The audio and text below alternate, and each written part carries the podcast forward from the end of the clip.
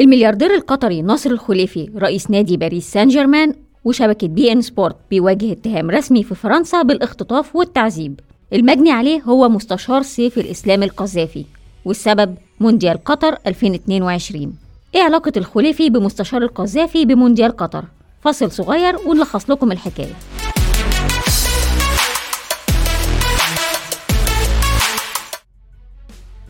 صحيفة لوكيب الفرنسية بتقول إن القصة بدأت باتهام رجل أعمال فرنسي من أصل جزائري للخليفي باختطافه وتعذيبه في الدوحة في يناير 2020 رجل الأعمال مش أي حد.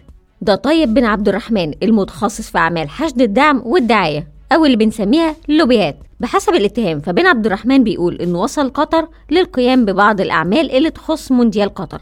وهناك أقام ثلاث شهور قبل ما يحصل متغير ما ويتسبب في غضب ناصر الخليفي.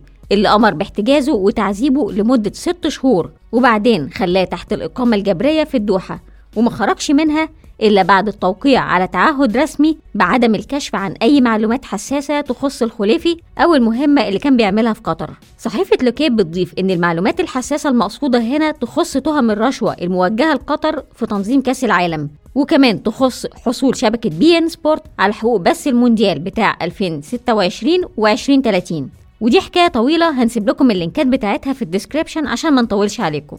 المهم يفترض إن طيب بن عبد الرحمن عنده معلومات حساسة تقدر تثبت الموضوع ده ويفترض كمان إنه تم احتجازه في قطر عشان ما ينشرهاش. لو ركزنا في الفترات المذكورة هنلاقي إن الخليفي كان بيخضع خلالها لتحقيقات من السلطات السويسرية مع جيروم فالكا الأمين السابق للفيفا. وبرضه كانت بخصوص استخدام حقوق بث بطولات الفيفا على بي ان سبورت. كرشاوي لإقناع قيادات الاتحاد الدولي بوقف أي تحقيق في حصول قطر على حقوق تنظيم المونديال.